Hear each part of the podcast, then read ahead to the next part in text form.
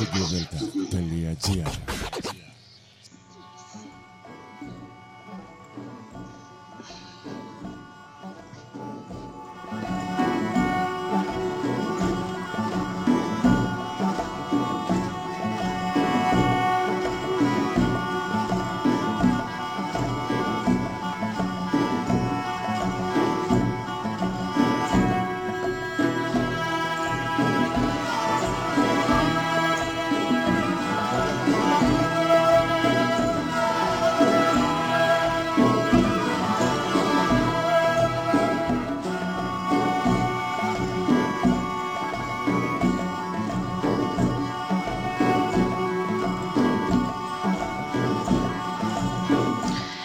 Καλή σας ημέρα κυρίες και κύριοι.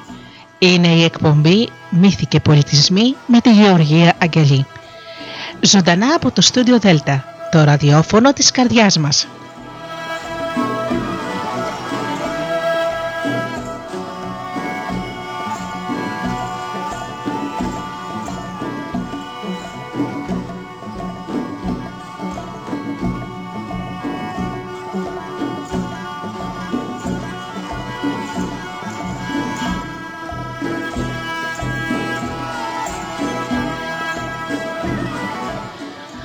Αγαπημένοι μου φίλοι, σήμερα στην εκπομπή Μύθοι και Πολιτισμοί θα μπούμε σε φαραδίτικα παραμύθια από τα Βαλκάνια.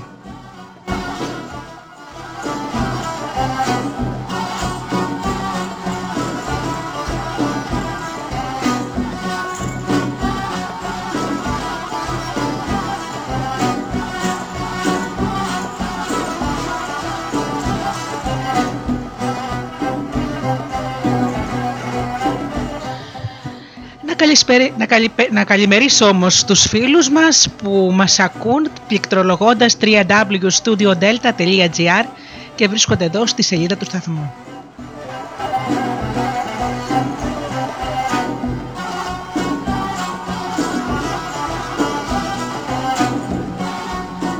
Καλημέρα και στους φίλους που μας ακούν από το Live 24.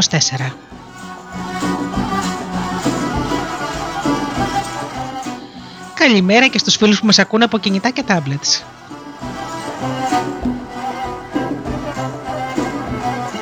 Και βεβαίως να καλημερίσω τους αγαπημένους μου συνεργάτες, τον Τζίμι, την Αφροδίτη και την Ώρα. Ξεκινάμε με μουσική και πίσω εδώ και τα παραμύθια μας.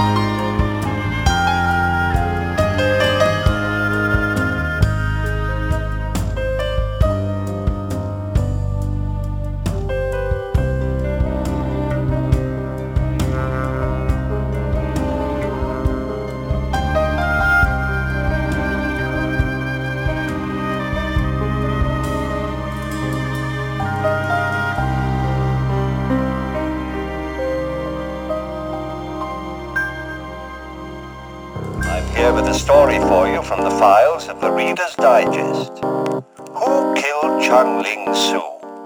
The coroner's verdict was death by misadventure, but the fate of magician Chung Ling Su was almost certainly no accident.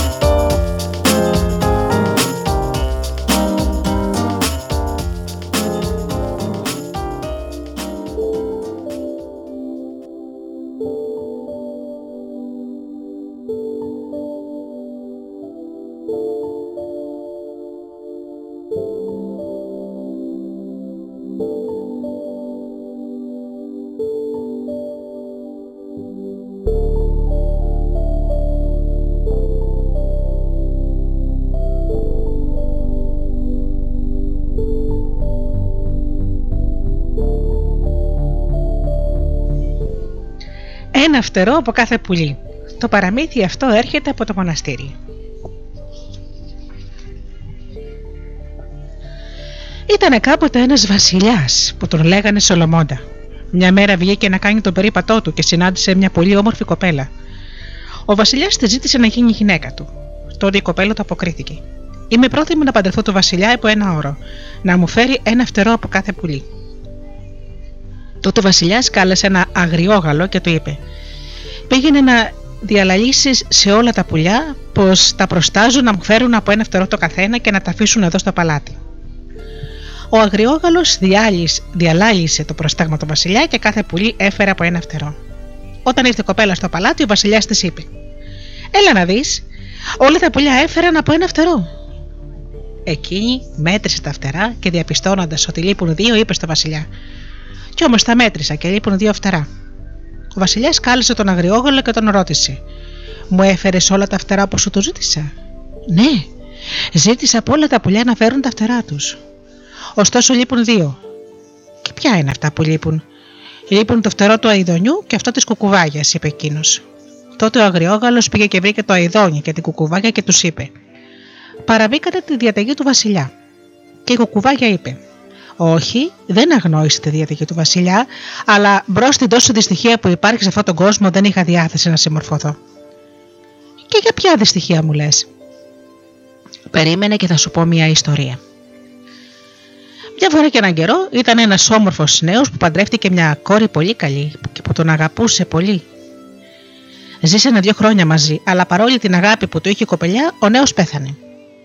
Η κόρη έκλαιγε και σπάραζε, στιθοκοπιόταν και δεν άφηνε να θάψουν τον άντρα της. Αφήστε μας να τον θάψουμε. Όχι, να τον αφήσετε εδώ, είπε εκείνη.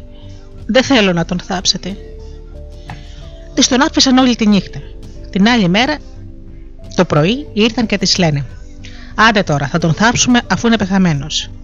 Είχε πάει πια μεσημέρι και η γυναίκα δεν το έπαιρνε απόφαση να αφήσει να τον θάψουν.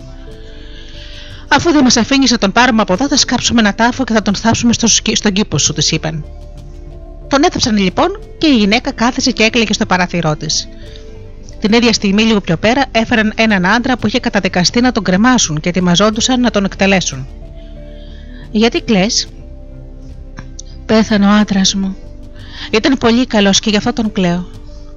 Μια και κλαίει η αφέντρα μας, μην τον κλεμάτε τώρα. Αφήστε τον να τον κρεμάσετε αύριο. Ε, ναι, και αύριο μέρα είναι. Κρεμάστε με αύριο, είπε ο κατάδικος. Έτσι τον άφησαν και δεν τον κρέμασαν. Όμως φοβάμαι με το σκάσει, είπε ο Δήμιος. Αν το σκάσει, θα βάλω στη θέση του τον άντρα μου, που πέθανε χθες, και αν εξαφανιστεί, τότε θα σε παντρευτώ. Πράγματι, ο κατάδικος το σκασε. Εκείνη τον γύριψε και όταν δεν τον βρήκε, ξέθεψε τον άντρα της, τον κρέμαζε και παντρεύτηκε το Δήμιο. Την άλλη μέρα, οι άνθρωποι που ήρθαν για να θάψουν τον κρεμασμένο έδωσαν στη θέση του τον πρώτο σύζυγο της γυναίκας. Γι' αυτό είμαι τόσο το συνοχωρημένη, είπε η κουκουβάγια. Μα από τότε πάνε χρόνια και ζαμάνια. Όλα αυτά ανήκουν στο παρελθόν. Πήγαινε λοιπόν να αφήσεις το φτερό σου στο παλάτι. Η κουκουβάγια πήγε και άφησε ένα φτερό τη στο παλάτι. Και έπειτα ο Γριόγαλος πήγε να βρει το αειδόνι και το ρώτησε. Εσύ γιατί δεν έστειλες ένα φτερό σου στο παλάτι, γιατί αγνόησες τη διαταγή του Βασιλιά;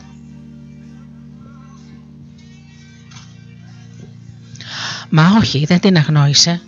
Ξέρω πως αν ήθελα θα του έδαινα του Βασιλιά ένα φτερό. Αλλά να, γέλαγα τόσο πολύ με την ευθυμία του κόσμου που τελικά δεν το έκανα. Εξήγησέ μου για να καταλάβω κι εγώ. Και τότε το αειδόνι του διηγήθηκε μια ιστορία. Ήταν κάποτε ένας Εβραίος βαθύ, βαθύπλουτος. Είχε ένα γιο μονάκριβο, αλλά πολύ κακό. Η γυναίκα του του λέει μια μέρα: Ένα γιο έχουμε, ας τον παντρέψουμε, μπα και γίνει άνθρωπος. Ναι, αλλά ποια θα τον θελήσει αυτό τον αχαήρευτο.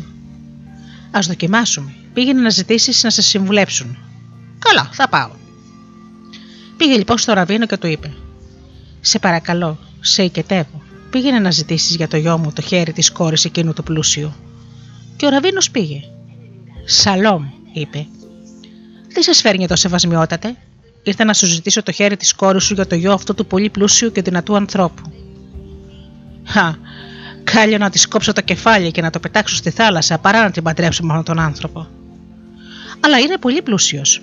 Δεν τον θέλω και σε έχει αυτά και άλλα τόσα. Είναι κακός άνθρωπος. Ο Ραβίνος πήγε και έδωσε την απάντηση αυτή στον πατέρα που στενοχωρήθηκε πολύ. Γύρισε πολύ πικραμένος στο σπίτι και είπε στη γυναίκα του: Δεν είχα δίκιο όταν σου έλεγα πως κανείς δεν τον θέλει το γιο μας. Η γυναίκα άφησε να περάσουν τρεις μήνες και μετά είπε στον άντρα της: Πήγαινε να βρεις εκείνον τον άλλο τον πλούσιο ακόμη, και αν δεν είναι της τάξης μας. Ποιος ξέρει, μπορεί και να δεχτεί να παντρέψει την κόρη του με το γιο μας. Και πώς να ρίξω τα μούτρα μου και να του ζητήσω κάτι τέτοιο. Ξέρω εκ των προτέρων ότι δεν θα δεχτεί, αλλά τέλος πάντων με τη βοήθεια του Θεού μπορεί και να δεχτεί. Ποιος ξέρει. Πήγε λοιπόν να βρει έναν άλλο ραβίνο και του είπε: Αν τα καταφέρεις να ραβωνιάσουμε το γιο μου με την κόρη του ραβίνου Δαβίδ, θα σου δώσω μια χρυσή λίρα. Θεόσταλτο δώρο, θα κάνω τι μου ζητάς. Σαλόμ, ραβίνε Δαβίδ. Σαλόμ, ευλογισμένος να είσαι. Ξέρεις γιατί ήρθα να σε βρω; Ήρθα να ζητήσω το χέρι της κόρης σου για το γιο του πλούσιου αυτού άρχοντα. Φεύγα από εδώ, Ραβίνε. Κάλιο να πετάξω την κόρη μου στη θάλασσα. Κάλιο να την κρεμάσω παρά να τη δώσω σε αυτό τον παλιάνθρωπο. Ο Ραβίνος γύρισε πίσω καταστενοχωρημένος. Δεν δέχεται να τη δώσει, είπε στον πλούσιο. Και αυτός είπε στη γυναίκα του. Τα βλέπεις που τα έλεγα. Κανείς δεν θέλει να δώσει την κόρη του στο γιο μας. Και εκείνη απάντησε ο Θεός θα βάλει το χέρι του και τελικά θα βρεθεί η νύφη για το γιο μας. Ο Άρχοντας βγήκε να κάνει τη βόλτα και είδε ένα χαμάλι που δούλευε για να βγάλει μερικές δεκάρες να πάει στα καπηλιά και να τις πιει. Έτσι γύρισε στο σπίτι του χωρίς δεκάρα.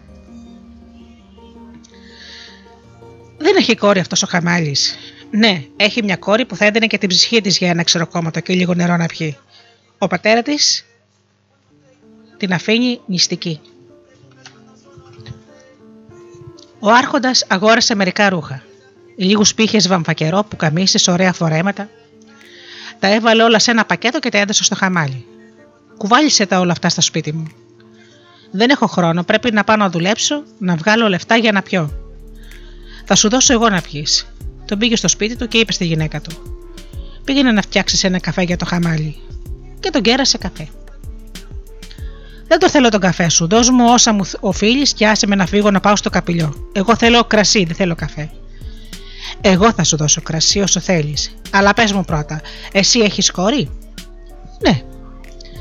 Ξέρεις τι σου προτείνω; Να μου τη δώσεις για το γιο μου. Καταδέχεσαι να κάνει συμφωνία μαζί μου; Εγώ είμαι φτωχός. Η κόρη μου είναι κιόλας 20 χρονών και δεν κατορθώνω να την παντρέψω. Ε, λοιπόν θα την παντρέψουμε. Δώσ' της το γιο μας. Τα πρικιά της θα τα ετοιμάσω εγώ και θα της δώσω ό,τι άλλο θέλει. Όμως εγώ δεν έχω δεκάρα. Έχεις δεν έχεις, τι σημασία έχει. Εγώ είμαι απόλυτα διατεθειμένος να την πάρω για το γιο μου. Έβαλε το χέρι στη τσέπη του σακακιού του και έβγαλε ένα μεζεντιγέ και τον έδωσε στο χαμάλι. Πήγαινε στο καλό. Ο Θεός θα βάλει το χέρι του για μας και όλα θα πάνε καλά. Ο Χαμάλης πήγε στο χασάπι και αγόρασε ένα μικρό κομμάτι κρέας. Μετά αγόρασε λίγο ψάρι, μια κάρβουρο και 12 παράδες ψωμί.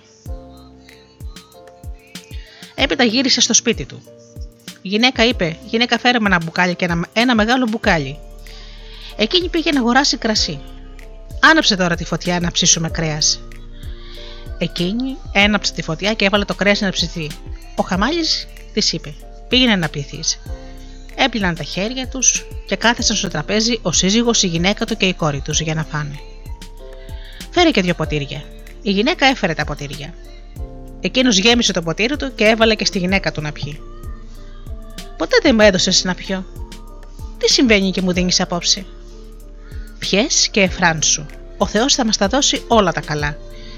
Ήπιαν λοιπόν και έδωσαν μια σταγόνα και στην κόρη τους. Τι και εσύ λιγάκι, κόρη μου, είπε ο Χαμάλης. Δεν θέλω αφέντη και πατέρα μου, δεν πίνω κρασί. Πιέ και φάει και λίγο ψητό. Εκείνη σάστησε. Πώς και μου δίνει ο πατέρας μου κρασί να πιω. Έφαγαν, απόφαγαν και η κόρη τους πήγε να κοιμηθεί. Βρε γυναίκα, έχω καλά μαντάτα. Ο τάδε μεγάλος άρχοντας συζήτησε την κόρη για το γιο του. Σόπα, τι είναι αυτά που λες; Να ζήσεις, εγώ λέω να του τη δώσουμε. Και ο Θεός να βάλει το χέρι του.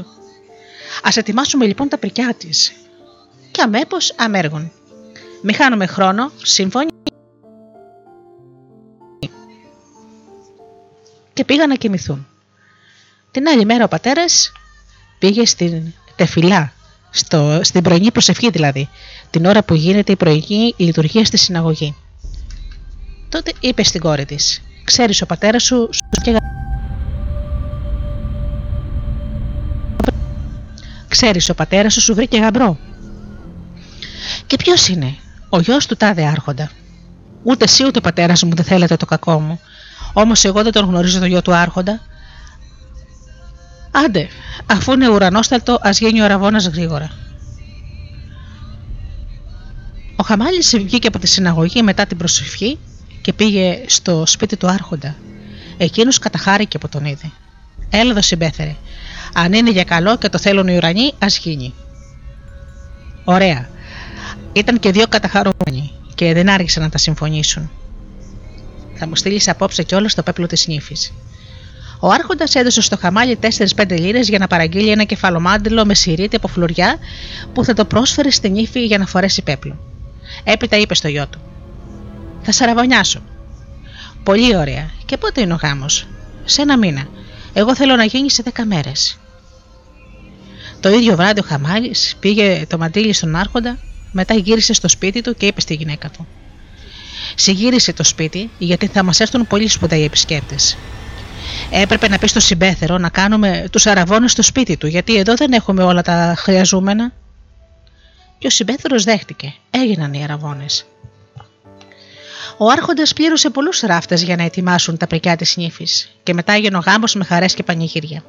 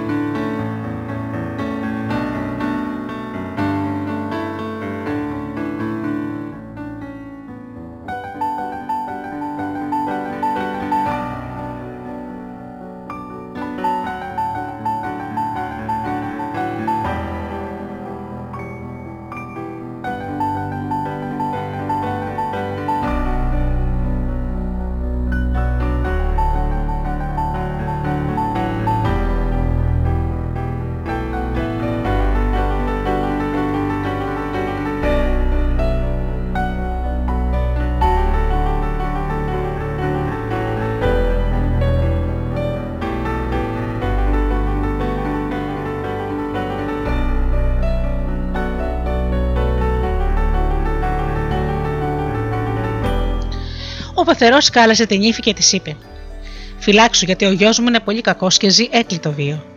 Εσύ με την τρυφερότητα και τις καλές σου συμβουλές θα τον αλλάξεις και θα τον κάνεις καλό άνθρωπο. Εγώ είμαι πολύ πλούσιος. Κανείς δεν έχει την περιουσία και τα πλούτη μου. Όλα τα τζοβαϊρικά του σπιτιού θα είναι δικά σου, να το ξέρεις. Να είσαι ήσυχος, πατέρα, θα τον στρώσω εγώ, θα γίνει ακόμα καλύτερος από ό,τι περιμένετε. Ο γαμπρός είχε πολλούς φίλους. Ένα βράδυ λοιπόν μια δεκαριά φίλοι μαζεύτηκαν και είπαν: Δεν πάμε να βρούμε τον Αβραάμ που παντρεύτηκε. Και πήγαν να τον βρουν. Αβραάμ, ξεπρόβαλε η νύφη. Ξεκουμπεστείτε από εδώ. Δρόμο, ο Αβραάμ δεν θέλει να σας ξαναδεί. Και εκείνοι έφυγαν. Έπειτα ήρθαν δέκα άλλοι φίλοι του γαμπρού. Βρε Αβραάμ, δεν θα έρθεις. Βγήκε και, βγήκε και πάλι η νύφη. Ξεκουμπιστείτε, δρόμο, δεν θέλει να βγει μαζί σας. Τότε εκείνοι έστειλαν να τον φωνάξουν στα κρυφά πίσω από την πλάτη της γυναίκας του. «Σε φωνάζουν οι φίλοι σου» και ο Αβραάμ σηκώθηκε. «Για πού το έβαλες» τον ρώτησε η γυναίκα του. «Μην ξαναβγείς με αυτή την παρέα, αλλιώς σε αφήνω και φεύγω». «Σε παρακαλώ, σε οικετεύω αγάπη μου, μην βγαίνεις πια με αυτούς τους ανθρώπους». Έτσι οι φίλοι γύρισαν στα σπίτια τους και εκείνος έμεινε καλός άνθρωπος. Τώρα πρέπει να πας στο μαγαζί του πατέρα σου, του είπε η γυναίκα του και εκείνος πήγε στο μαγαζί του πατέρα του. Μετά από ένα χρόνο τους γεννήθηκε ένας γιος. Ο Αβραάμ συνέχισε να είναι καλός. Δύο χρόνια ολόκληρα δούλευε στο μαγαζί του πατέρα του. Και μετά του γεννήθηκε και δεύτερος γιος, και δύο χρόνια αργότερα απέκτησε μια κόρη. Και τώρα είχαν τρία παιδιά.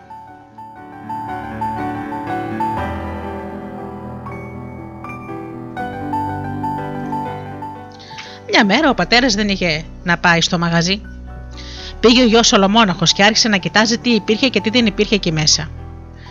Σε ένα γραφείο βρήκε ένα ντουλαπάκι. Άρχισε να δοκιμάζει όλα τα κλειδιά, αλλά κανένα κλειδί δεν άνοιγε το ντουλαπάκι. Σκέφτηκε λοιπόν. Ο πατέρας μου μου εμπιστεύτηκε μια αρμάτια κλειδιά, αλλά δεν έχω το κλειδί που ανοίγει αυτό το ντουλάπι. Τι να έχει μέσα; Εγώ πια έχω γίνει ένας καλός γιος. Δεν είμαι πια ο παλιός Αβραμ. Τώρα είμαι καλός άνθρωπος. Το βράδυ γύρισε στο σπίτι του. Τα παιδιά του τον περικύκλωσαν και ήθελαν να μιλήσουν μαζί του. Εκείνος όμως δεν είχε κέφι να τους μιλήσει. Γιατί δεν μιλάς στους γιους σου, τον ρώτησε η γυναίκα του. Φύγετε από εδώ, δεν έχω καμία διάθεση να μιλήσω. Να το ξέρεις, δεν είμαι πια ο παλιός Αβραμ, τώρα πια έχω γίνει ένας καλός Αβραμ. Μα δεν σου είπα τίποτα, απάντησε εκείνη. Πρέπει να μιλήσω με τον πατέρα μου. Κάθισαν στο τραπέζι και η μητέρα του του είπε: Φάει γιώκα μου, δεν έχω όρεξη. Και ο πατέρας τον ρώτησε: Πώς γίνεται και δεν πεινάς, τι τρέχει; Μου έδειξες ότι έχεις και δεν έχεις, αλλά δεν μου εμπιστεύτηκες στα κλειδιά εκείνου του μικρού ντουλαπιού. Ποτέ δεν μου έδειξες το μικρό ντουλάπι. Τι νομίζεις, πως είμαι παλιός Αβραμ, τώρα πια έχω αλλάξει. Και ο πατέρας του έδωσε τα κλειδιά. Την άλλη μέρα το πρωί ο γιος πήγε στο γραφείο, άνοιξε την πόρτα, μετά πήγε και άνοιξε τον τουλαπάκι με τα κλειδιά που του έδωσε ο πατέρας του και βρήκε παλιά λογιστικά κατάστοιχα από τις Ινδίες πέρα από τις θάλασσες. Διαπίστωσε έτσι πως ο πατέρας του είχε ακόμη περισσότερα πλούτη και αγαθά τις μακρινές εκείνες χώρες από ότι στην ίδια του τη χώρα. Όλα αυτά τα πλούτη που έχει ο πατέρας μου εκεί πέρα θα πάω να τα πάρω για λογαριασμό μου, σκέφτηκε. Και έτσι είπε στον πατέρα του: Πατέρα και αφέντη μου, είδα πόσα πλούτη έχεις εκεί πέρα. Πολύ περισσότερα από ό,τι εδώ. Άφησε με να πάω εκεί να τα πάρω. Γέμα αγαπημένη, να ξέρεις, εκεί έχω ένα φίλο που είναι συνεταιρός μου. Σε παρακαλώ, επειδή πάει καιρός που δεν τον έχω δει, σου ζητάω να μην πας να τον δεις. Όχι, θα πάω. Σε παρακαλώ, μην πας. Σου το είπα και στο ξαναλέω, δεν είμαι πια ο παλιός Αβραμ και μην μου μιλάς έτσι. Και με την επιθυμία που είχε να φύγει, του είπε: Πάμε μαζί στο φωτογράφο να μας κάνει μια γυαλιστερή φωτογραφία. Θα μας βγάλει και τους δυο και θα κρατήσουμε ο καθένας από μια φωτογραφία. Και έτσι έκαναν, και κράτησε ο καθένας από μια φωτογραφία. Και ο γιος έφυγε. Φίλησε τη μητέρα του, τον πατέρα του και την πολύ αγαπημένη του γυναίκα. Φεύγω τώρα. Εσύ μείνε εδώ και μην ανησυχείς. Με το καλό να πας, με το καλό να έρθεις. Και έφυγε. Δρόμο παίρνει, δρόμο αφήνει και φτάνει στις Ινδίες πέρα από τις θάλασσες. Στο έμπα της πόλης ήταν ένα σπίτι. Στο σπίτι αυτό πήγαινε ο Βασιλιάς για να παίξει. Στην πολιτεία αυτή η μοναρχία δεν ήταν κληρονομική. Αυτός που κέρδιζε στο παιχνίδι γινόταν Βασιλιάς. Έμπαζαν στο παλάτι μια γάτα που κρατούσε στο χέρι της ένα χρυσό ρόπαλο. Κάθε ξένος που έφτανε στον τόπο έπρεπε να παίξει το παιχνίδι αυτό με το Βασιλιά. Όπως έπαιζαν, αν η μαϊμού πέταγε το χρυσό ρόπαλο κάτω, τότε εκείνος κέρδιζε. Αλλιώς τον έκλειναν φυλακή. Όταν μπήκε ο νέος, του είπαν: Σε αυτή την πολιτεία η μοναρχία δεν είναι κληρονομική. Γίνεται βασιλιάς αυτός που κερδίζει στο παιχνίδι. Θα παίξει λοιπόν ο βασιλιάς μαζί σου. Μετά θα έρθει, η μα... θα έρθει η γάτα να παίξει. Θα πετάξει το ρόπαλο. Αν το ρόπαλο πέσει κάτω, κερδίζεις. Αλλιώς χάνεις. Έμπρος λοιπόν, ας παίξουμε. Και άρχισαν να παίζουν. Εκεί που έπαιζαν, κατέφθασε η γάτα. Το παιχνίδι κράτησε μια ολόκληρη μέρα. Ο νέος έχασε και τον έκλεισαν στη φυλακή. Έμεινε φυλακισμένος πολλές μέρες. Η φυλακή ήταν πολύ σκοτεινή. Ο νέος έβγαλε τη γυαλιστερή φωτογραφία που την είχε φυλαγμένη στον κόρφο του και φωτίστηκε όλη η φυλακή. Ένας δεσμοφύλακα το είδε και πήγε και τον ρώτησε: Τι είναι αυτό, Έχω μια γυναίκα καταπληκτική. Βγάλαμε φωτογραφίες και έβγαλα από τον κόρφο μου τη φωτογραφία για να μου φύγει το μεράκι. Τότε ο δεσμοφύλακας του είπε: Αν κάνεις ό,τι σου ζητήσω, καλώς, αλλιώς σε σκοτώνω. Θα της γράψεις ένα γράμμα που θα της λες ότι εδώ έγινες πολύ πλούσιος. Θα της ζητάς να έρθει ακολουθώντας το νερό που θα της στείλεις. Ο νέος κάθισε και έγραψε μέσα στην απελπισία του αυτό το γράμμα. Όπως το ξέρετε, αγαπημένη μου γυναίκα και αγαπημένα μου παιδιά, αφέντη και πατέρα μου, είχα δίκιο που σας άφησα. Τώρα δεν μπορώ πια να γυρίσω στην πόλη μας, έχω μεγάλα πλούτη. Κάνε ό,τι μπορείς για να έρθεις εδώ, αγαπημένη μου γυναίκα, μαζί με τα παιδιά. Α τον αφήσουμε λοιπόν εκεί που είναι και ας γυρίσουμε πίσω στον πατέρα του. Ο πεθερός είπε στην ύφη του: Γιατί δεν λάβαμε ούτε ένα γράμμα ακόμη; Πάνε δύο μήνες που έφυγε ο Αβραμ και δεν λάβαμε γράμμα. Και έβαλα τα κλάματα. Νωρίς το πρωί και ενώ έκλαιγε ακόμη, έφτασε αυτός που έφερνε το γράμμα. Άλλαξε ρούχα και ήρθε να βρει τον πατέρα να του τα δώσει. Ο πατέρας διάβασε το γράμμα και καταστενοχωρέθηκε. Και η νύφη του του είπε: Μη στενοχωριέσαι. Στο σπίτι υπήρχε ένα πηγάδι. Η γυναίκα άπλωσε μια ψάθα πάνω από το πηγάδι και είπε στον νέο που είχε φέρει το γράμμα: Έλα να καθίσουμε εδώ πέρα να εφρανθεί η ψυχή μας. Και εκείνος ρώτησε: Πότε φεύγουμε, Σε δύο-τρεις μέρες. Κάθισαν λοιπόν στο πηγάδι και ο πατέρας σηκώθηκε να πάρει τα παιδιά. Είπε στη γυναίκα: Τράβα λίγο την ψάθα. Η γυναίκα έκανε πως δεν ήξερε πως ο νέος καθόταν πάνω στην ψάθα. Τράβηξε την ψάθα και ο νέος που είχε φέρει το γράμμα έπεσε μέσα στο πηγάδι. Τότε εκείνη πήρε μια σταγόνα νερό και το έβρασε. Μετά του έριξε μια σταγόνα βραστό νερό και του είπε: Ξού! Ξού! Γιατί μου έριξες καυτό νερό, Γιατί πρέπει να μου πεις την αλήθεια, αν θέλεις να σε βγάλω από εκεί μέσα, αλλιώς θα σε ζεματίσω. Και εκείνος μέσα από το σκοτάδι του πηγαδιού της είπε: Στην πολιτεία που βρίσκεται ο άντρας σου, συνηθίζεται από παλιά η, μονομα... η μοναρχία να μην είναι κληρονομική. Κάθε ξένος που φτάνει στην πολιτεία πρέπει να παίξει με το βασιλιά. Δίνουν σε μια γάτα ένα χρυσό ρόπαλο. Αν η γάτα το αφήσει να πέσει, ο βασιλιάς χάνει και κερδίζει ο ξένος και γίνεται βασιλιάς. Αλλιώς κλείνουν τον ξένο στη φυλακή. Ο άντρας σου πήγε εκεί μέσα. Έπαιξε, έχασε και τον έκλεισαν φυλακή. Η γυναίκα άρπαξε τη στάγνα με το καυτό νερό και τον ζεμάτισε. Έβαλε το καπάκι του πηγαδιού στη θέση του, μετά έγδαρε ένα σκύλο και πήρε το τομάρι του και το έβαλε να στεγνώσει. Έφτιαξε με το τομάρι ένα δισάκι με τέσσερις στίκες. Έστησε μία φάκα και έπιασε ποντίκια και τα έκλεισε μέσα στο δισάκι ζωντανά. Ζωντανά ποντίκια και αρουραίο. Μετά αντίθηκε άντρες και έφυγε. Περπάτησε, περπάτησε και τελικά έφτασε στην πόλη και της είπαν: Εδώ η μοναρχία δεν είναι κληρονομική. Θα παίξεις με το βασιλιά. Θα έρθει να παίξει και μια γάτα. Αν πετάξεις το ρόπολο κατά γη, θα κερδίσεις. Αλλιώς θα σε κλείσουν φυλακή. Η γυναίκα μπήκε και άρχισε να παίζει με το βασιλιά. Λίγο αργότερα κατέφτασε και η γάτα και άρχισε να παίζει και εκείνη. Η γυναίκα άνοιξε το δισάκι και πέταξε ένα ποντίκι κατά γης. Η γάτα ρίχτηκε να κυνηγάει το ποντίκι για να το φάει. Αλλά οι άνθρωποι που στεκόντουσαν εκεί την εμπόδισαν. Τότε η γυναίκα πέταξε ακόμη 7-8 ποντίκια κατά γης. Και η γάτα όρμησε. Καθώς λοιπόν ορμούσε να φάει τα ποντίκια, άφησε το ρόπολο να πέσει.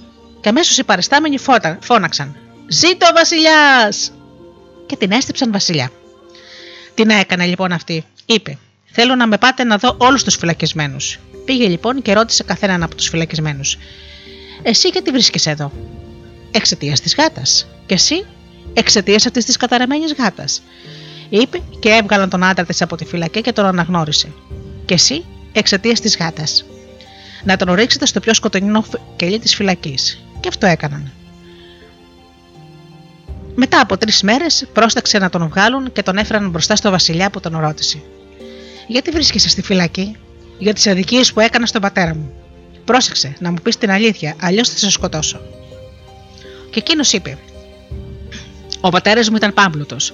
Μια μέρα είδα στο μαγαζί του ένα ντουλαπάκι. Είχα πολλά κλειδιά, αλλά κανένα δεν άνοιγε το ντουλαπάκι αυτό. Αυτό με έβαλε σε έννοια. Πήγα στον πατέρα μου και του ζήτησε τα κλειδιά για το ντουλαπάκι. Ο πατέρας μου μου έδωσε τα κλειδιά και μπόρεσε να το ανοίξω. Βρήκα μέσα στο ντουλαπάκι κάτι παλιά λογιστικά κατάστοιχα. Του είπα λοιπόν πως ήθελα να πάω στις Ινδίε πέρα από τις θάλασσες. Μόλις έφτασα σε αυτή την πόλη, έχασα στο παιχνίδι με τη γάτα και με έκλεισαν φυλακή. Θέλεις να δεις τη γυναίκα σου, γιατί εσύ τη γνωρίζεις; Ναι, εδώ είναι στο παλάτι μου. Αχ, αφέντη και βασιλιά, δείξε μου την. Μείνε και θα φωνάξω τη γυναίκα σου. Πήγε στο παλάτι, έβγαλε τα ρούχα του Βασιλιά που φορούσε και ξαναμπήκε στη φυλακή. Και εκείνος την αναγνώρισε. Η γυναίκα του του είπε: Ο Βασιλιάς δεν πρέπει να μάθει πως είμαι η γυναίκα σου. Και πέρασαν τρει-τέσσερι μέρες.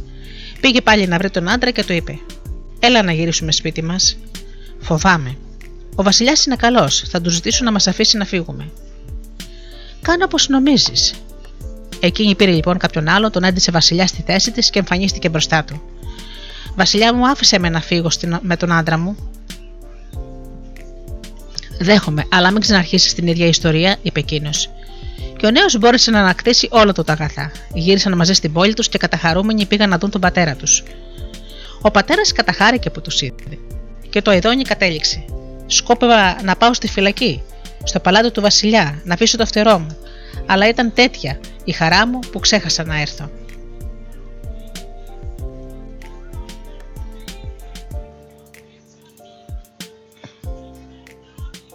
Πέταξε το φτερό του στο παλάτι, κατέφτασε τότε η κόρη που ήθελε να παντρευτεί ο Βασιλιάς. Μέτρησε όλα τα φτερά ένα-ένα και ευχαριστήθηκε. Παντρεύτηκε λοιπόν το Βασιλιά και έζησαν αυτοί καλά και εμείς καλύτερα.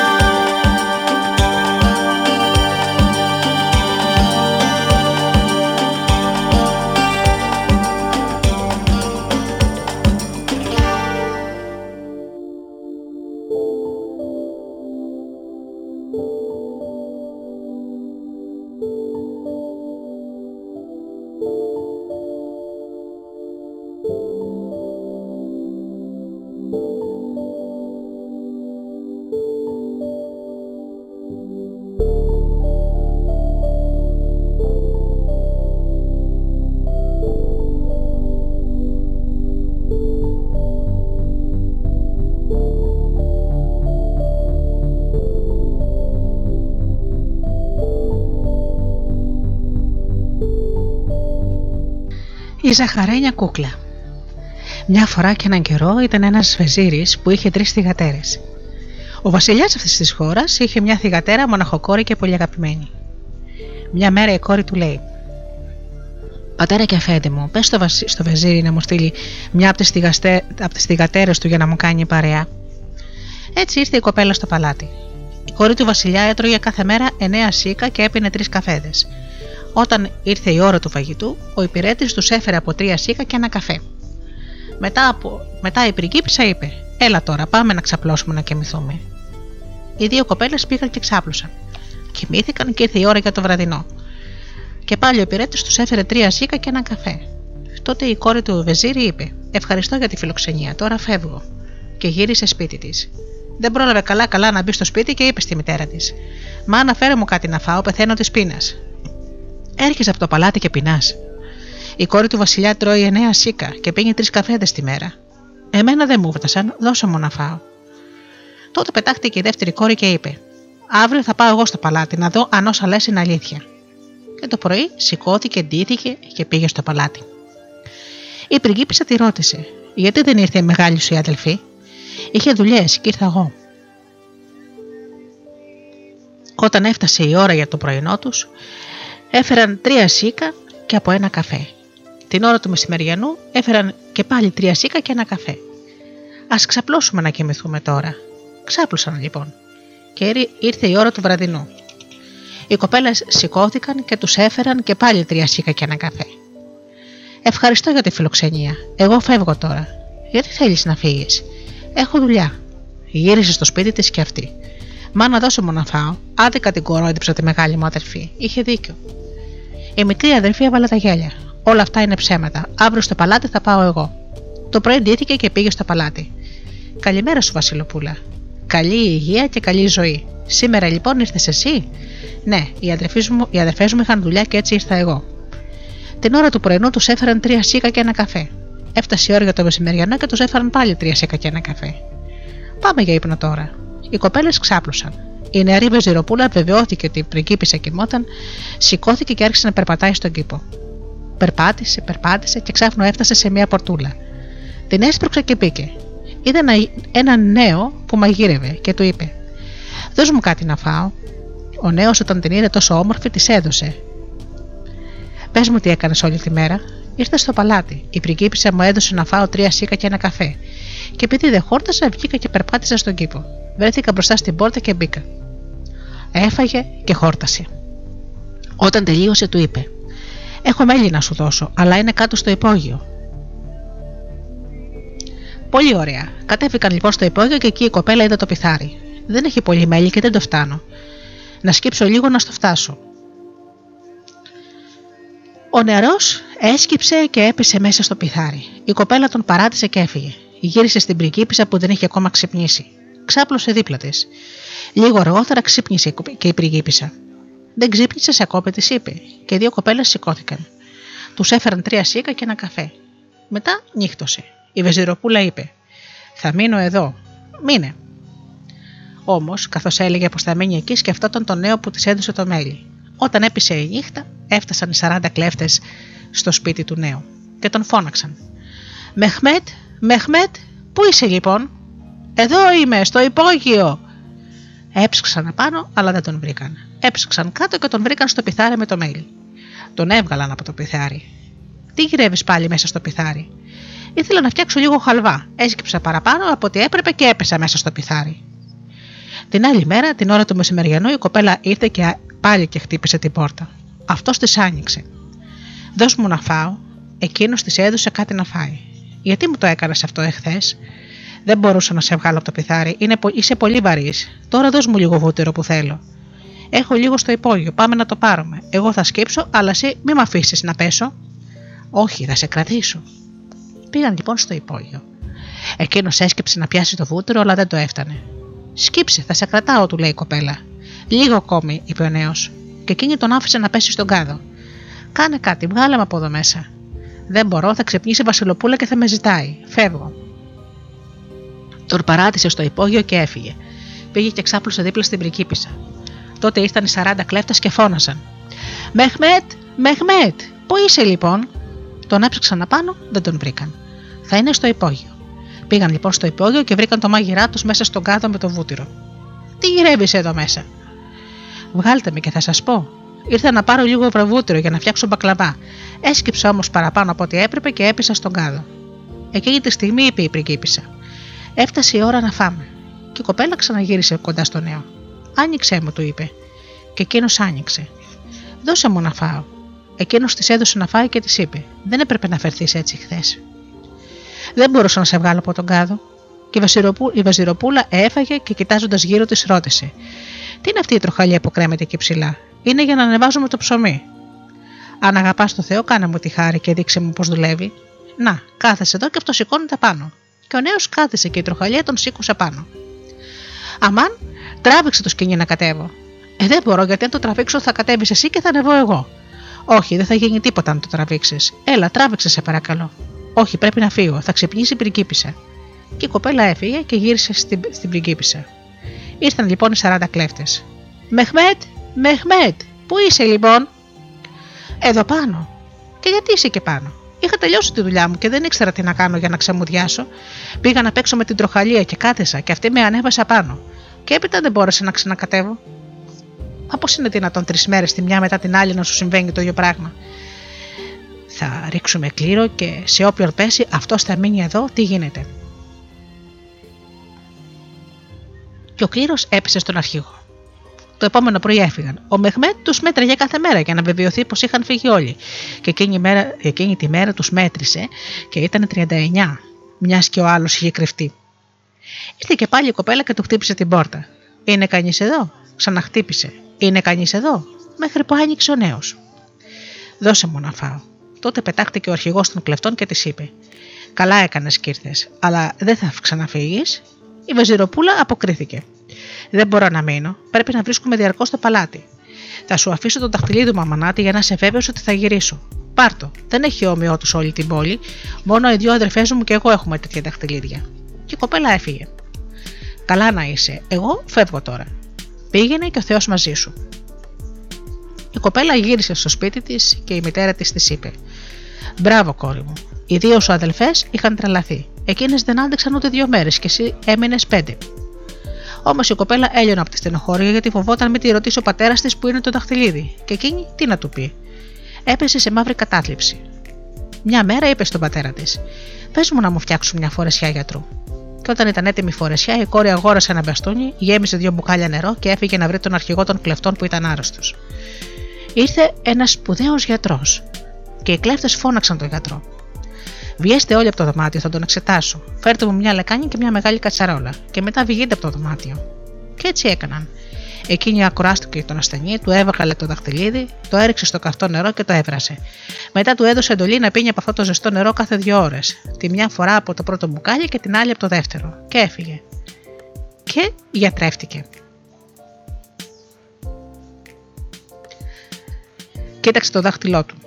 Το δαχτυλίδι είχε εξαφανιστεί, μα η κοπέλα ήταν πια μακριά και η Βεζιροπούλα έδωσε πίσω τη φορσιά στον αφέντη και ξαναδύθηκε με γυναικεία ρούχα. Ο νέος σκέφτηκε από εδώ, το σκέφτηκε από εκεί και τελικά κατάλαβε. Αυτή μου το πήρε. Πήγε λοιπόν στο βεζίρι του και του είπε: Αν δεν μου δώσεις την πιο μικρή σου κόρη, να την πατρευτώ θα σα σκοτώσω όλους. Και βέβαια θα στη δώσω. Και ραβωνιάστηκαν. Έφτασε η ώρα να παντρευτούν και η κόρη είπε στον πατέρα της: Τώρα που ήρθε η ώρα να παντρευτώ, ένα μόνο θα σου ζητήσω. Αγόρασέ μου ένα σακί καρύδια, μισό κιλό ζάχαρη, μισό σακί ζάχαρη και πήγαινε τα στο ζαχαροπλάστη για να φτιάξει μια κούκλα που να μου μοιάζει. Μα να είναι κούφια από μέσα και να τη γεμίσει με ζαχαρόνερο που θα του βάψει κόκκινο. Στο λαιμό της θα βάλει ένα μικρό σύρμα που θα, της φτάνει, που θα φτάνει στη μέση. Και έφτασε η ώρα του γάμου και η κοπέλα είπε: Έχω πονοκέφαλο, θα πάω να ξαπλώσω. Ε, πήγαινε. Πήρε η Βασιλοπούλα τη ζαχαρένια κούκλα, την έβαλε πάνω στο κρεβάτι και εκείνη κρύφτηκε κάτω από το κρεβάτι. Ανέβηκε και ο ραβωνιαστικό της και της είπε: Εσύ είσαι αυτή που έριξε το νέο μέσα στο πιθάρι με το μέλι; Ναι, είπε και η κούνησε το κεφάλι της κούκλας. Εσύ τον πέταξες στο κάδο με το βούτυρο; Ναι. Εσύ τον ανέβασες με την τροχαλία; Ναι. Εσύ μου έδωσες το δαχτυλίδι σου; Ναι, έλεγε εκείνη και κουνούσε το κεφάλι της κούκλας. Εσύ ντύθηκε γιατρός και μου πήρες το δαχτυλίδι; Ναι. Τότε εκείνος τη σκότωσε. Όπως τη σκότωσε, πετάει λίγο αίμα μέχρι το στόμα του και εκείνος σκέφτηκε. Τι γλυκό που είναι το αίμα της, γιατί τη σκότωσα, θα σκοτωθώ κι εγώ. Τι θα πω στον πεθερό μου αύριο το πρωί, θα σκοτωθώ κι εγώ. Μη σκοτωθείς, του είπε μια φωνή. Ποια είσαι, Είμαι εγώ, η αεροβονιαστικιά σου. Αν ορκιστείς πως δεν θα με σκοτώσεις, θα σου φανερωθώ. Σου τορκίζομαι στη ζωή μου. Και εκείνη βγήκε έξω από το κρεβάτι. Εγώ είμαι αληθινή σου ραβωνιαστικιά. Κάθισε και θα τη φάμε μαζί αυτή την κούκλα. Κάθισαν και τη ροκάνησαν την κούκλα και το πρωί παντεύτηκαν πάλι και έζησαν ευτυχισμένοι.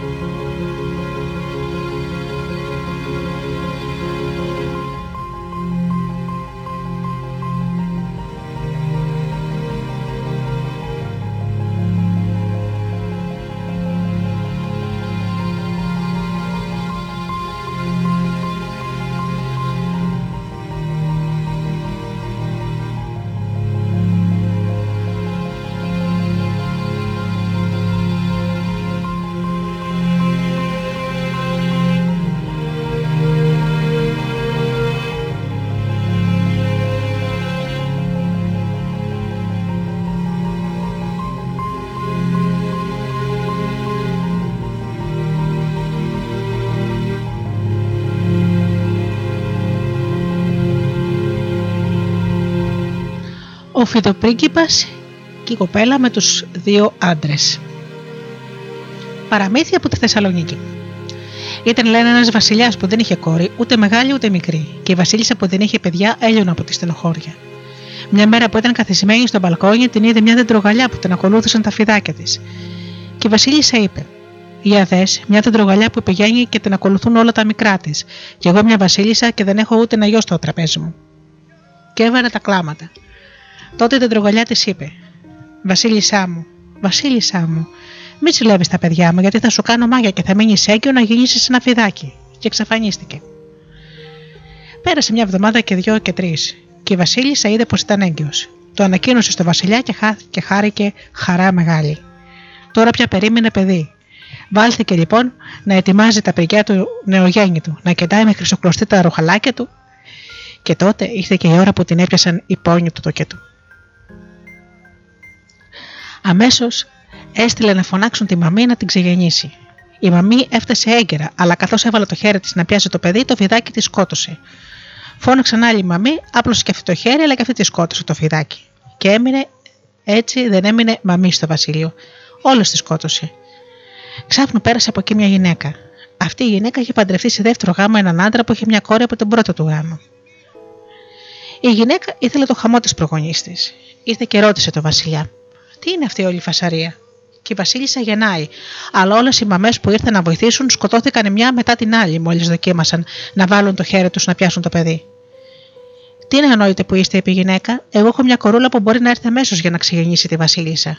Και μόλις την άκουσε ο Βασιλιάς, είπε: Στείλτε αμέσως δύο χωροφύλακες να τη φέρουν. Οι χωροφύλακες πήγαν και της είπαν: Έλα, σε γυρεύει ο Βασιλιάς. Και τι με θέλει εμένα, Βασιλιάς, δεν έχω καυγά με κανέναν. Δεν ξέρουμε, της απάντησαν. Ο Βασιλιάς θέλει να σε δει και η κοπέλα σηκώθηκε και ντύθηκε. Άγγιξε με το χέρι την μεζουζά, τον κούφωμα της πόρτας, και είπε: Να γίνει το θέλημα του Θεού, και πήγε να βρει τον Βασιλιά. Ποιο είναι το θέλημά σου, Αρχοντά μου, Θέλω να ξεγεννήσεις τη Βασίλισσα. Άρχοντά μου του είπε: Είμαι μόλις 12 χρονών, δεν ξέρω πώς να ξεγεννήσω τη Βασίλισσα. Ξέρεις, δεν ξέρεις, θα την ξεγεννήσεις. Άσε μου λίγη ώρα και ο Βασιλιάς της έδωσε δύο ώρες. Το κοριτσάκι πήγε στον τάφο της μάνας του. Ξάπλωσε πάνω στην ταφόπετρα και είπε κλαίγοντας: Μάνα, γιατί με γέννησες, για να πέσω στο στόμα ενός φιδιού που θα με σκοτώσει; Και έκλαψε, έκλαψε και στο τέλος αποκοιμήθηκε. Και ξάφνου ακούστηκε μια φωνή από τον τάφο της μητέρας. Μια φωνή που έλεγε: Μην κλε κορούλα μου και μη στενοχωριέσαι. Πήγαινε βρε στο Βασιλιά και ζήτω του να σου αγοράσει μια μεγάλη καρέκλα με μια τρύπα και ένα τσουκάλι γεμάτο γάλα έτοιμο να βράσει. Θα καθίσει στη Βασίλισσα στην τρίπια καρέκλα και όταν το φίδι μυρίσει το γάλα θα, θα βγει από μόνο του. Πήγε λοιπόν η κοπέλα στο Βασιλιά και του ζήτησε να αγοράσει όλα αυτά τα πράγματα. Και έτσι έγινε. Τα πήγαν στη Βασίλισσα και εκείνη κάθεσε στην τρίπια καρέκλα. Η μυρωδιά από το γάλα τράβηξε το φιδάκι που ξεπρόβαλε από την κοιλιά της Βασίλισσας. Πήγε να κρυφτεί κάτω από το κρεβάτι. Να λοιπόν σε ξεγέννησα, είπε η κοπέλα και έφυγε. Έπειτα ο Βασιλιάς είπε: Γεννήθηκε αγόρι, τώρα πρέπει να το φασκιώσετε. Φώναξε μια υπηρέτρια. Όταν ήρθε το φίδι, βγήκε από την κρυψώνα του και τη δάγκωσε. Και η υπηρέτρια πέθανε. Φώναξαν άλλοι. Μόλις άπλωσε το χέρι, το, το φίδι ρίχτηκε πάνω της. Τη δάγκωσε και τη σκότωσε.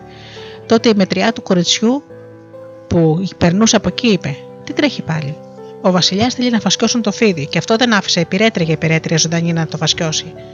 Μα τι ανόητε που είστε, πέστε στο Βασιλιά πως αυτή που το ξεγέννησε αυτή θα το φασκιώσει. Γρήγορα, είπε ο Βασιλιάς, φωνάξτε να έρθει. Έπειτα έστειλε δύο χωροφύλακες στο σπίτι του κοριτσιού. Έλα, σε θέλει ο Βασιλιάς. Τι με θέλει εμένα, Βασιλιάς, τη Βασίλισσα την ξεγέννησα, τι άλλο θέλει από μένα. Δεν ξέρουμε, της απάντησαν. Ο Βασιλιάς θέλει να σε δει. Και η κοπέλα σηκώθηκε, φίλησε τη, τη μεζουζά και είπε: Να γίνει το θέλημα του Θεού. Και πήγε στο παλάτι. Ποιο είναι το θέλημά σου, Άρχοντα, θέλω να φασκιώσεις το φίδι. Μα αφέντη μου, δεν είμαι παρά ένα μικρό κορίτσι. Δεν ξέρω πώς να το πιάσω να το φασκιώσω.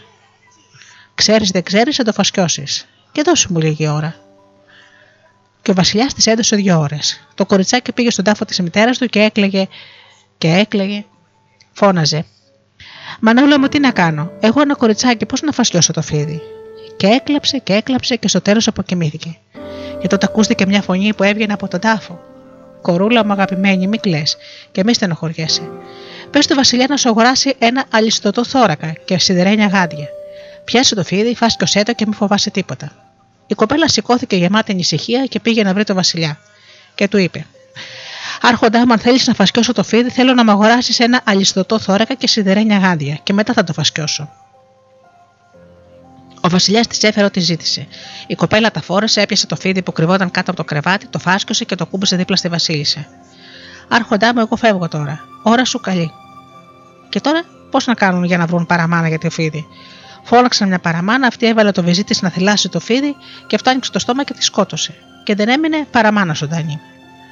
Κάποια στιγμή τελείω τυχαία πέρασε η μητριά της κοπέλας και είπε: Τι τρέχει πάλι; Ψάχνουμε παραμάνα για το φίδι, της απάντησαν. Αλλά το φίδι τη σκοτώνει όλες, τη μία μετά την άλλη.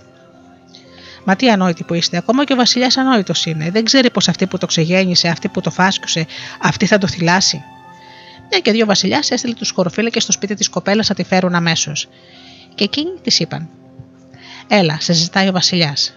Και τι με θέλει πάλι; Δεν ξέρουμε, ο Βασιλιάς θέλει να έρθεις. Η κοπέλα σηκώθηκε και φίλησε τη μεζουζά.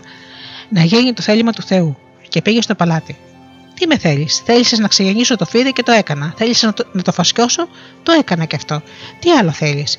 Θέλω να θυλάσει το φίδι. Μα άρχοντά μου δεν με βλέπεις, είμαι ένα μικρό κορίτσι, ούτε βεζιά για να το θυλάσω δεν έχω. Δεν γίνεται. Έχεις δεν έχεις να το θυλάσεις. Άρχοντά μου, δώσ' μου λίγη ώρα. Και ο Βασιλιάς της έδωσε δύο ώρες.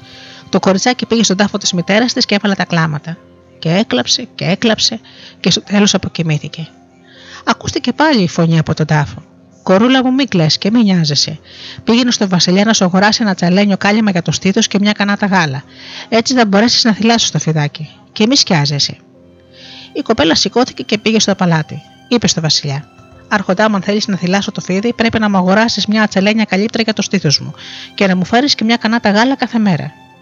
Ο Βασιλιάς δέχτηκε. Δύο χρόνια το θύλασε το φίδι η κοπέλα και είπε: Αφέντη μου, φεύγω τώρα. Το φιδάκι το θύλασα και φτάνει. Και ώρα σου καλή, της είπε ο Βασιλιάς. Και η μητριά που την είδε να ξανάρχεται σκέφτηκε. Πάλι γλίτωσε αυτό το κορίτσι. Και το φίδι μεγάλωσε. Πέρασε ένας χρόνος, πέρασαν δύο, τρεις, έξι, δέκα. Μεγάλωσε και ο Βασιλιάς θέλησε να τον παντρέψει. Άρχισε να του φέρνει διάφορες κοπέλες.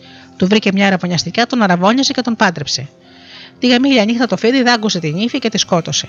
Το επόμενο πρωί τη βρήκαν πεθαμένη. Έτσι σκότωσε πολλές αραβωνιαστικές.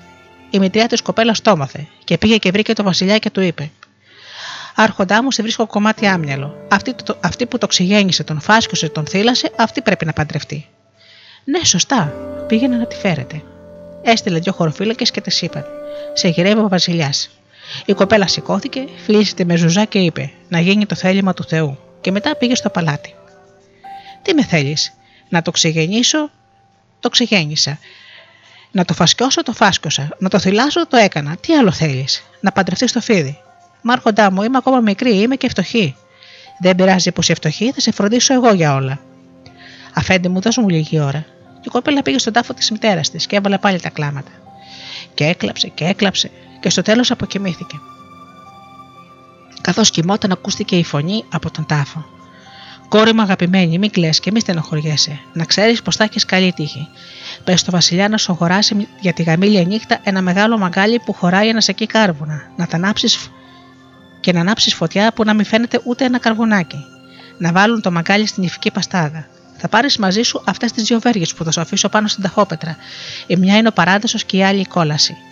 Θα τις πάρεις μαζί σου στο κρεβάτι. Σαν θα σου πει το φίδι, άντε έλα να ξαπλώσεις, εσύ θα πρέπει να το απαντήσεις. Όχι πρώτα να ξαπλώσει ο γαμπρός. Τότε θα σε πλησιάσει σιγά σιγά, θα γλιστρήσει πάνω σου. Εσύ θα τον χτυπήσεις με τη βέργα της κόλασης. Αυτός θα φουντώσει από θυμό. Τότε θα τον χτυπήσεις με τη βέργα του παραδείσου και θα τον πεις: Πρώτα να ξαπλώσει ο γαμπρός. Αυτός θα επιμένει να ξαπλώσεις πρώτα εσύ, αλλά εσύ θα επιμένεις με τη σειρά σου. Και τελικά θα κουραστεί, θα ξεντηθεί και όταν θα είναι ολόγυμνος θα πάρει το ρούχο του και θα το ρίξεις στη φωτιά. Κάψε και το φίδι. Το φίδι θα μεταμορφωθεί, θα γίνει παλικάρι όμορφος σαν το φεγγάρι στις 15 του μέρε. Μακάρι να είχα μάτια να δω τέτοια ομορφιά. Και η κοπέλα ξύπνησε, κοίταξε την ταφόπερτα και βρήκε δύο βέργες.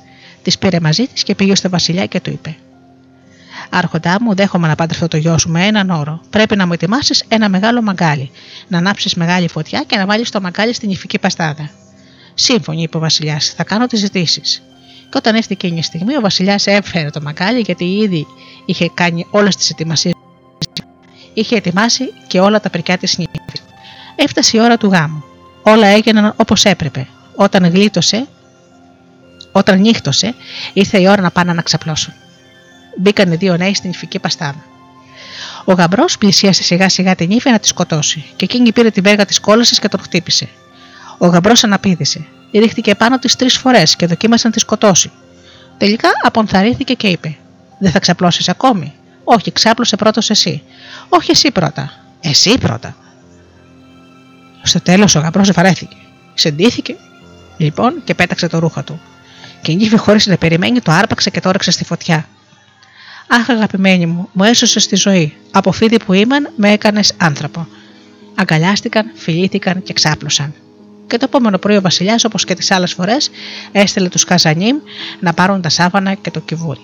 Οι Χαζανίμ που έψελαν τις προσευχές και τους θρήνους βρίσκονταν ήδη έξω από το σπίτι. Ο νεαρός πρίγκεπα είπε στην ύφη: Αντί να μας στείλει τσαγλί, δηλαδή νηφιάτικη ορχήστρα, μας στέλνει τους Χαζανίμ, που είναι τα μέλη της συναγωγής. Σηκώθηκε από το κρεβάτι ο γαμπρός και είπε: Πάω να ανοίξω την πόρτα για να δει και να χαρεί. Ο Βασιλιάς τον είδε που άνοιγε την πόρτα.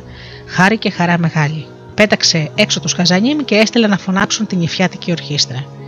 Μπήκε στο σπίτι, αγκάλισε τους νεόνυφους, τους φίλησε και τους είπε: Τώρα εσύ είσαι ο γιος μου και εσύ είσαι η κόρη μου. Και τέλεσαν τους γάμους με γλέντι και χαρές.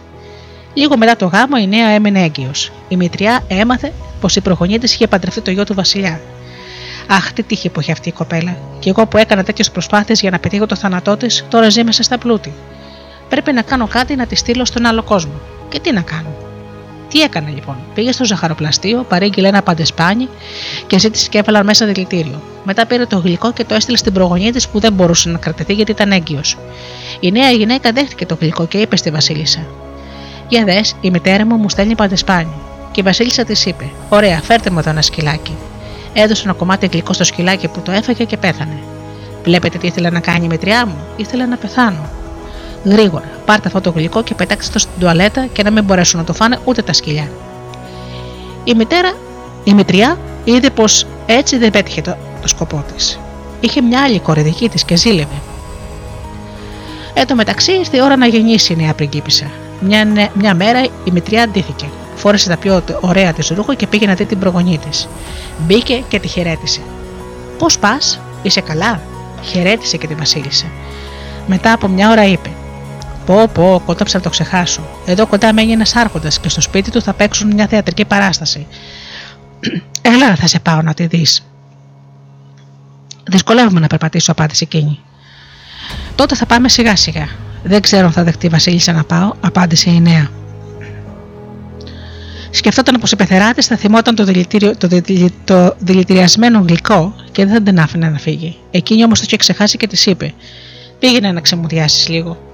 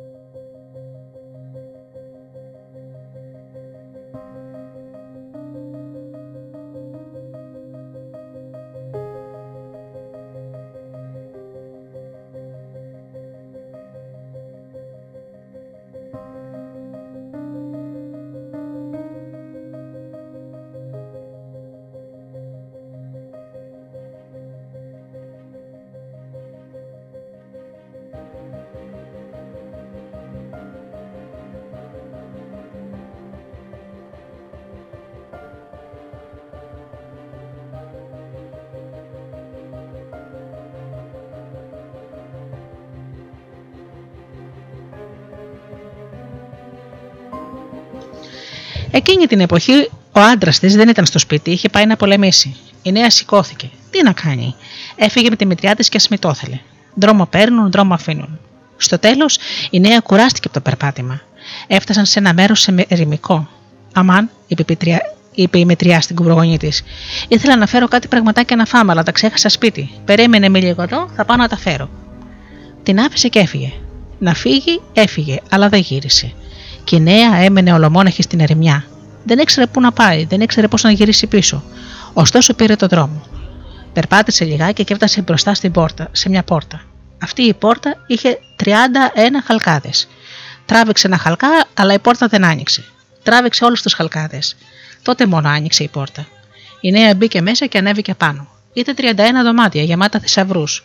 Ξανακατέβηκε, μπήκε στην κουζίνα και είδε 31 φούρνους και 31 τζάκια με τσουκάλια γεμάτα ρύζι που έβραζε. Η φούρνη ήταν γεμάτη με πίτες. Πλησίασε το πρώτο φούρνο να πάρει μια πιτούλα, αλλά δεν μπόρεσε.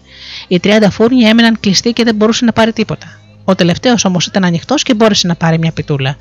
Από τα 30 τσουκάλια δεν μπόρεσε να πάρει τίποτα. Αλλά το 31ο μπόρεσε να γεμίσει ένα πιάτο ρύζι και να φάει. Και μετά κάθεσε σε μια γωνιά στη βεράντα.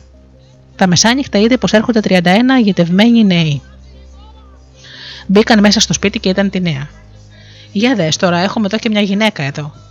Ο μεγαλύτερος είπε: Είναι η γυναίκα μου. Ο δεύτερος είπε: Όχι, είναι δικιά μου. Και τότε πετάχτηκε ο πιο νέος και είπε: Εσύ λες πως είναι η γυναίκα σου. Ο άλλος λέει το ίδιο. Όμως όλα αυτά είναι ψέματα. Ρωτήστε την από ποιο φούρνο πήρε πίτα και από ποιο τσουκάλι πήρε ρύζι.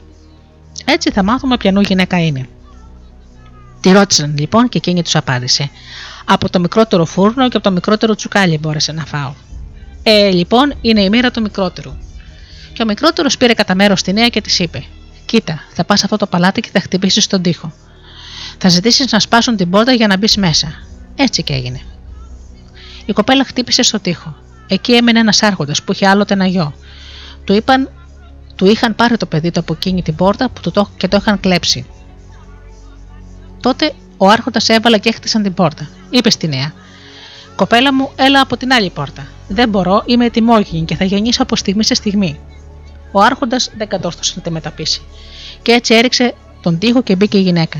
Της ετοίμασαν ένα δωμάτιο στο υπόγειο. Το σκούπισαν, έφεραν ένα κρεβάτι και την εγκατέστησαν στο δωμάτιο. Την έπιασαν οι πόνοι του τοκετού και έφερε στον κόσμο ένα γόρι που είχε ένα χρυσό βέλο στο χέρι και ένα χρυσό αστέρι στο μέτωπο. Καταχάρηκαν ο Άρχοντας και η γυναίκα του. Αλλά όπως ήταν λυπημένοι για την εξαφάνιση του γιού της, άφησαν τη λεχόνα στο υπόγειο. Τα μεσάνυχτα η νερή υπηρέτρια του Άρχοντα βρισκόταν στην κουζίνα. Ξαφνικά άκουσε ένα μεγάλο θόρυβο που ερχόταν από το υπόγειο. Κατέβηκε και κοίταξε από μία χαραμάδα. Είδε να φτάνουν 31 νέοι. Μπήκαν και κάθισαν γύρω από το κρεβάτι. Ο νεαρότερος κάθισε στο προσκεφάλι της λεχόνας και πήρε το βρέφος στην αγκαλιά του. Του είπε: Αχ, Γιώκα μου, αν το ήξεραν ο πατέρας μου και η μάνα μου πως είμαι ο γιος μου, πως είσαι γιος μου, θα σε φάσκωναν με χρυσοκέντητα σπάργανα. Και ο ήλιος δεν θα ανέτειλε, τα αστέρια δεν θα έδιαν, και ο κόκορας δεν θα λαλούσε, και εγώ θα μπορούσα να μείνω εδώ ως το πρωί. Και μετά έφυγαν όλοι τους. Η νεαρή υπηρέτρια τα άκουσε όλα. Και η κυρά τη τη ρώτησε: Γιατί έμενες στην κουζίνα, Πού να στα λέω, κυρά μου; Εκεί κάτω στο υπόγειο ήρθαν χτε της στοχή 31 νέοι. Ήρθαν και να τη δουν, ο ένας με σακουλάκια με λουκούμια, ο άλλος με μεγδαλωτά. Σκέπασαν όλο το κρεβάτι. Χρυσούζα, πώς είναι δυνατόν, είπε η κυρά τη. Αν έχει οικογένεια, δεν θα ερχόταν σε εμάς να γεννήσεις σε ένα υπόγειο. Ε, λοιπόν, κυρά μου, αν ξανάρθουν αύριο το βράδυ, θα σας φωνάξω να τους δείτε. Εντάξει, είπε η κυρά της. Την επόμενη νύχτα ξανά ήρθαν. Η νεαρή υπηρέτεια έταξε να φωνάξει την κυρά της. Ήρθαν και οι δυο και τη συνόδεψε και ο φέντη του σπιτιού. Οι τρεις τους ξάπλωσαν, οι τρεις οι τρεις τους ξάπλωσαν κατά και κοίταζαν. Οι νέοι κάθισαν όλοι γύρω από το κρεβάτι. Ο νεότερος κάθεσε στο προσκεφάλι, πήρε το μωρό στην αγκαλιά και του είπε: Αχ, Γιώκα μου, αν ο πατέρας μου και η μητέρα μου το ήξεραν πως είσαι ο γιος μου, θα σε φάσκωναν σε χρυσοκέντητα σπάργανα. Και ο ήλιος δεν θα ανέτειλε, και τα αστέρια δεν θα έδιαν, και ο κόκορας δεν θα λαλούσε, και εγώ θα μπορούσα να μείνω εδώ ως το πρωί. Και ο κόκορας λάλησε. Σηκώθηκαν όλοι και έφυγαν. Το επόμενο πρωί ο αφέντης του σπιτιού είπε: Θα βάλω τελάλια να προστάξει σε όλους όσους έχουν κόκορα να τον σφάξουν. Και έτσι έγινε. Έσφαξαν όλους τους κόκορες και ο αφέντης έφτιαξε ένα θόλο από χαρτί για να κρύψει τον ήλιο. Την επόμενη νύχτα οι νέοι ήρθαν πάλι. Κάθισαν όλοι τους γύρω από ένα κρεβάτι. Ο νεότερος κάθισε στο προσκεφάλι. Ο αφέντης και η γυναίκα του ξάπλωσαν κατά γης για να μην τους δουν και άκουαν. Ο νέος πήρε το μωρό στην αγκαλιά και του είπε: Αχ, γιώκα μου. Αν ο πατέρας μου και η μητέρα μου το ήξεραν πως είσαι ο γιος μου, θα σε φάσκωναν με χρυσοκέντινα σπάργανα. Και ο ήλιος δεν θα ανέτειλε, και τα αστέρια δεν θα έδιαν, και ο κόκορα δεν θα λαλούσε, και εγώ θα μπορούσα να μείνω εδώ ως το πρωί. Σηκώθηκε να φύγει. Κανένας κόκορα δεν λαλούσε. Μετά από λίγο ξανασηκώθηκε να φύγει και πάλι κανένας κόκορα δεν λάλησε. Γύριψε τον ήλιο στον ουρανό, αλλά ο ήλιος δεν ανέτειλε. Και κάποτε ξημέρωσε. Τότε ο αφέντης έσκησε το ψεύτικο χάρτην ουρανό και είδαν όλοι τον ήλιο.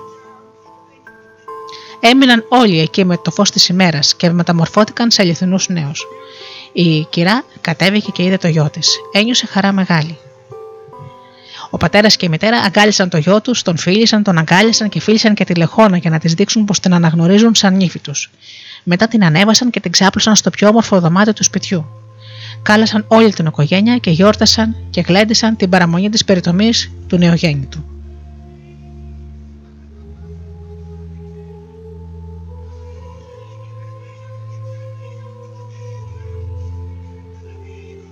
Ήρθαν όλοι στο φαγοπότη και η βιόλα ήταν υπέροχη. Α τους αφήσουμε και, και ας γυρίσουμε στο σύζυγο που εκείνη ακριβώς την ημέρα γύριζε από τον πόλεμο. Δεν κοίταξε ούτε να αντιθεί ούτε τίποτα άλλο, μόνο ρώτησε για τη γυναίκα του. Μητέρα, πού είναι η γυναίκα μου, Δεν ξέρω, γέ μου, αποκρίθηκε η Βασίλισσα. Την ημέρα που έφυγες, έφτασε η μητέρα της και την πήρε και δεν την ξανάδαμε από τότε. Την ψάξαμε, την ψάξαμε, αλλά δεν την βρήκαμε. Εκεί που έπεσε το κεφάλι της, εκεί να πέσει και το δικό μου, είπε και έφυγε μόλις το ξεστόμησε. Πήρε το δρόμο και ο Θεός τον οδήγησε στον δρόμο που είχε ακολουθήσει η γυναίκα του. Καθώς πλησίαζε σε εκείνο το μέρος, άκουγε τον τελάλι να διαλαλεί. Όλος ο κόσμος είναι καλεσμένος στην τελετή της περιτομής. Για δες, σκέφτηκε, μια μέρα σαν κι αυτή να με καλούν να πάω σε τελετή περιτομής. Καλά, θα πάω σε αυτή τη τελετή. Αφού θα έχω κάνει αυτή την καλή πράξη, ο Θεός θα μου φέρει τη γυναίκα μου. Ακολούθησε τους άλλους και πήγε στο σπίτι. Κάθεσε στο κάτω σκαλοπάτι. Μέσα στη χαρά απάγγελαν τις ευλογίες για την περιτομή. Η Λεχόνα γύρισε το κεφάλι και είδε τον άντρα της. Τον αναγνώρισε. Της έφεραν λίγη σούπα και της είπαν: Φάει λίγη σούπα. Έφαγε λοιπόν η Λεχόνα μια κουταλιά και έβαλε το δάχτυλίδι από το δάχτυλό της και το άφησε να πέσει στη σούπα και είπε: Πηγαίνετε τη σούπα σε εκείνον το φτωχό που κάθεται στο σκαλοπάτι. Του πήγαν τη σούπα και γι' αυτό πήρε το κουτάλι και άρχισε να τρώει. Με τη δεύτερη κουταλιά το δαχτυλίδι βρέθηκε στο στόμα του. Αυτός το κοίταξε και τον αναγνώρισε. Εκεί που ήταν καταστενοχωρημένος, η καρδιά του αγάλιασε. Κάποτε τελείωσαν οι ευλογίες και όλοι έφυγαν. Εκείνος έμεινε και του είπαν: Γιατί δεν φεύγεις, Ε, πώς να φύγω, δώστε μου τη γυναίκα μου και θα φύγω. Και ποια είναι η γυναίκα σου, η Λεχόνα. Αλλά εδώ είμαστε 39, 31 νοματέοι και ο καθένας μας λέει πως αυτή είναι η γυναίκα του. Και ο νεότερος είπε: Δεν είναι η γυναίκα κανενός. Θα κάνουμε ένα κύκλο και θα βάλουμε τη λεχόνα στη μέση. Σε όποιον απλώσει τα χέρια του, το μωρό, αυτό θα είναι ο σύζυγος της γυναίκας. Και έτσι έγιναν. Έβαλαν τη γυναίκα στη μέση του κύκλου, γύρισαν γύρω της, γύρισαν, γύρισαν και όταν πέρασε μπροστά στο μωρό ο αληθινό σύζυγος της γυναίκας, το μωρό άπλωσε τα χέρια. Να είπαν, τώρα φανερώθηκε πως αυτός είναι ο άντρας της. Του είπαν λοιπόν: Πάρτε τη γυναί... Πάρε τη γυναίκα σου και ώρα σου καλή, να τα κατοστήσετε. Και εκείνος έφυγε ευχαριστημένος και καταχαρούμενος με τη γυναίκα του και το παιδάκι του. Έζησαν παντρεμένοι 101 χρόνια. Σε εκείνους τα πίδουρα και σε εμάς χρυσά φλωριά.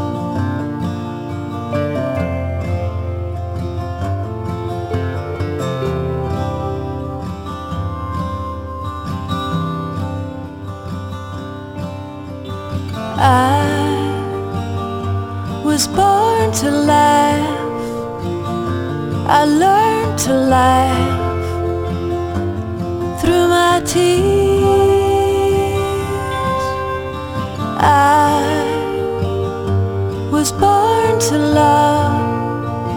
I'm gonna learn to love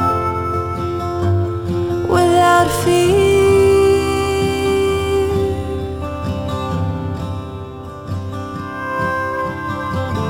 Pour me a glass of wine. Talk deep into the night. Who knows what we'll find? Deja vu, the Holy Ghost haunting you. Whatever you got, I don't mind.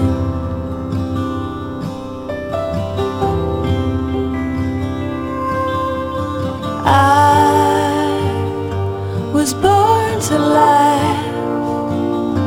I learned to lie through my tears.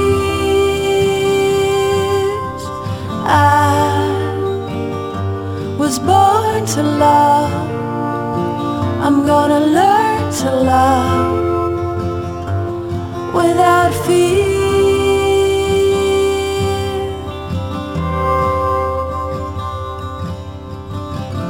Put your elbows on the table.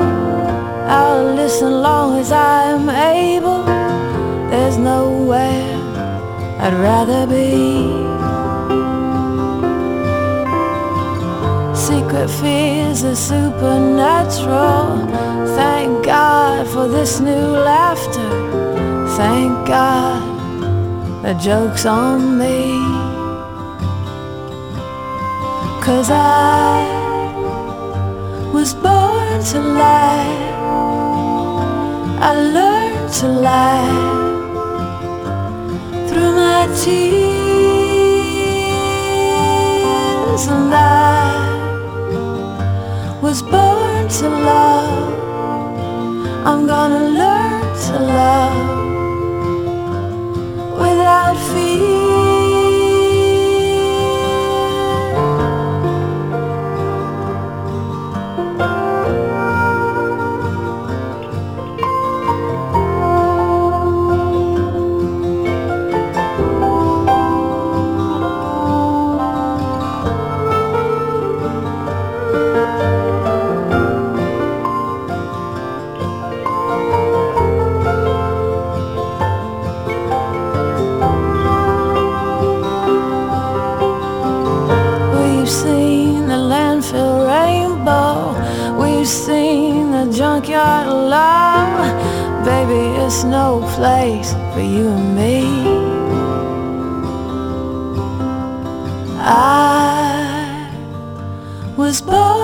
laugh. I learned to laugh through my tears, and I was born to love. I'm gonna learn to love without fear. I was born to lie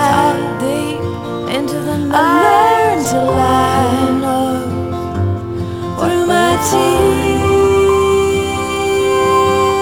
and lies. Put your elbows on the table. Was born to love. I'll listen long as I'm, I'm gonna learn to love whatever you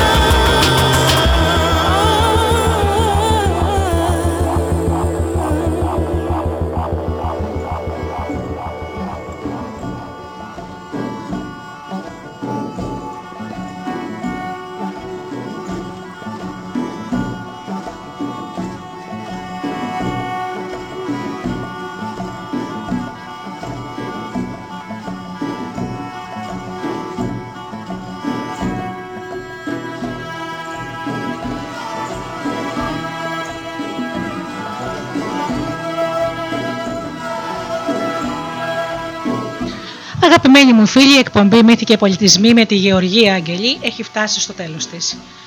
Σας ευχαριστούμε θερμά για αυτές τις δύο ώρες που ήσασταν εδώ μαζί μας στο Studio Delta. Ανανεώνουμε το ραντεβού μας για, την, για το επόμενο Σάββατο στις 10 το πρωί όπως πάντα με όμορφα παραμύθια και μύθους. Από μένα, καλό σας απόγευμα, να περνάτε καλά, να είστε καλά και αγαπήστε τον άνθρωπο που βλέπετε κάθε μέρα στον καθρέφτη.